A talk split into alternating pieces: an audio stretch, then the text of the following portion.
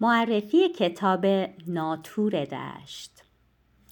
داستان در مورد یک نوجوانه که از مدرسه شبانه روزیش اخراج میشه و حالا با کلی نگرانی و افکار جور و جور میره به سمت خونش. کل داستان از یک بعد از ظهر تا چند ساعت پس از نیمه شب رو تعریف می‌کنه.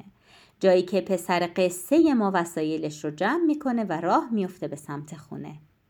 تو راه همش فکر می‌کرده که چطوری با پدر و مادرش روبرو بشه و مرتب نقشه میکشیده که از این در خونه وارد بشم یا که برم فلانی رو واسطه کنم که بیاد و نذاره بینمون دلخوری پیش بیاد یا که خلاصه که کلی نگرانی داشته.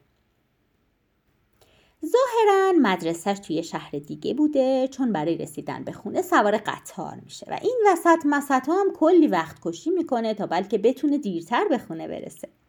مثلا میره بار یا تلفن می‌زنه به یه دوست قدیمی. خلاصه که خیلی خیلی وقت کشی می‌کنه و هر طور که بوده نمی‌خواسته با پدر و مادرش روبرو بشه. تو ذهنش همش صحبتاشون و دعواهاشون و رفتارا و بحثا رو مرور می‌کرده و خیلی میترسیده از برخورد اونا. یه جاهای قصه فکر می‌کردم خود خودمم. خودم بعضی وقتا که توی مخمسه گیر میفتم اگرچه کل داستان روایت چند ساعته اما نویسنده خیلی خوب تونسته داستان رو با اتفاقای ریز ریز پر کنه و حس و حال قصه رو نگه داره.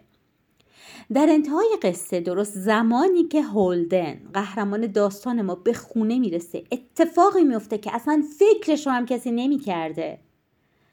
درست مثل زندگی واقعی قصه پیش میره و آخر داستان هم درست مثل زندگی غیر قابل پیش بینی و البته ملموسه. مثل بقیه خلاصایی که برای کتاب و قصه های دیگه می نویسم آخر داستان رو لو نمیدم.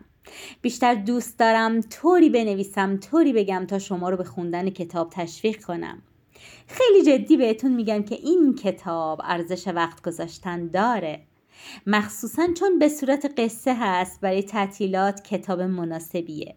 زیاد ذهنتون رو درگیر نمی‌کنه و با وجود دید و بازدید و مهمونی رفتن ها می‌تونید بخونید و یاد بگیرید و لذت ببرید.